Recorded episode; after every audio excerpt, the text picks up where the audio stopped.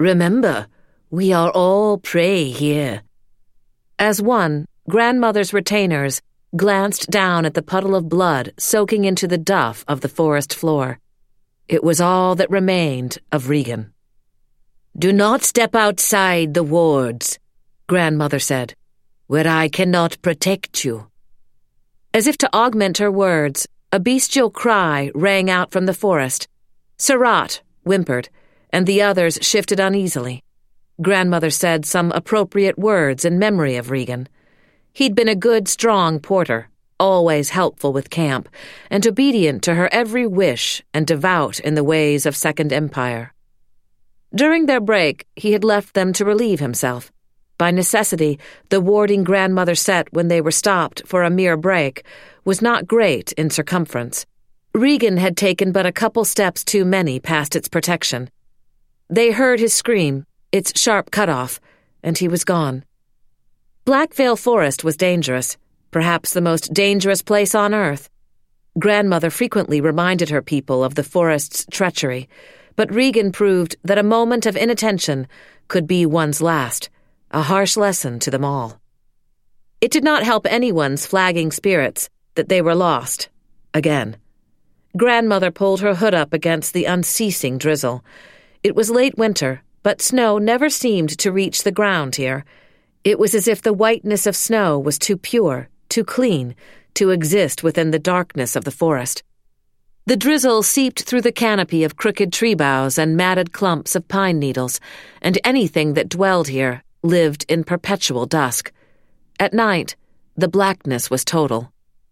Black Blackveil was the product of conquest and defeat. Long ago, grandmother's ancestors, led by Mornhavon the Great, sailed from the empire of Arcosia to the shores of the new lands seeking resources and riches. Not only did they find these in abundance, but they also found resistance from the native people, who rejected the will of the empire, sparking a hundred years of war. The first land to fall to the empire was the Eletian realm of Argenthium, which covered the whole of a peninsula that bordered Ullum Bay to the east.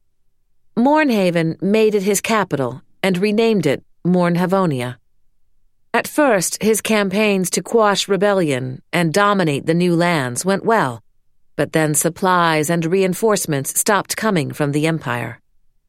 Abandoned, with dwindling forces and many enemies arrayed against him, Mornhavon fell in defeat. The Sacoridians then walled off the peninsula, trapping within the residue of darkness left behind by Mornhavon. The perversions he created with the art festered here for a millennium. The forest rotted amid Etheria, defiled by the use of the black arts during the war, gripping the land and spreading like a disease, ignored, neglected, and forgotten. Until an Eletian coveting the residual magical power of the forest breached the D'Yer Wall three years ago. Their journey through the forest was not only dangerous, but toilsome. They attempted to follow an ancient road of upheaved cobblestones Sometimes it vanished into bogs or was swallowed by masses of thorny undergrowth. Patiently, they sought ways around the obstructions, and more than once found themselves led astray along remnants of side roads, or following paths toward traps set by wily predators. This time, an impenetrable thicket of scrubby trees, exhibiting wicked dagger like thorns, had blocked the road and sent them off course. During trials such as these, grandmother began to believe their situation hopeless, for she could not even consult the sun or stars for direction in this cloaked, shadowed place. She thought they'd die, forever lost in the tangled wilderness of the forest. She assumed they might yet. Their chances of survival, even if they found their way back to the road, were not good. She was careful never to convey her doubts to the others. She could not. She must hold them together. They expressed complete faith in her, believed she would bring them through this. But if she fell apart, they'd fall apart too. So she maintained a facade of confidence, even though it was a lie. She gazed upon her weary retainers. There were only five of them now. Five, plus her true granddaughter, Lala, who sat upon a slimy log playing string games. Lala never issued any complaint, remained implacable as ever, trusting in her grandmother.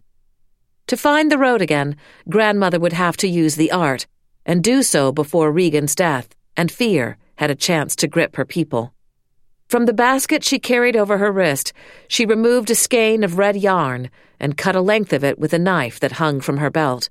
Her fingers were cold and stiff, but moved nimbly to tie knots, and as she did so, she spoke words of power.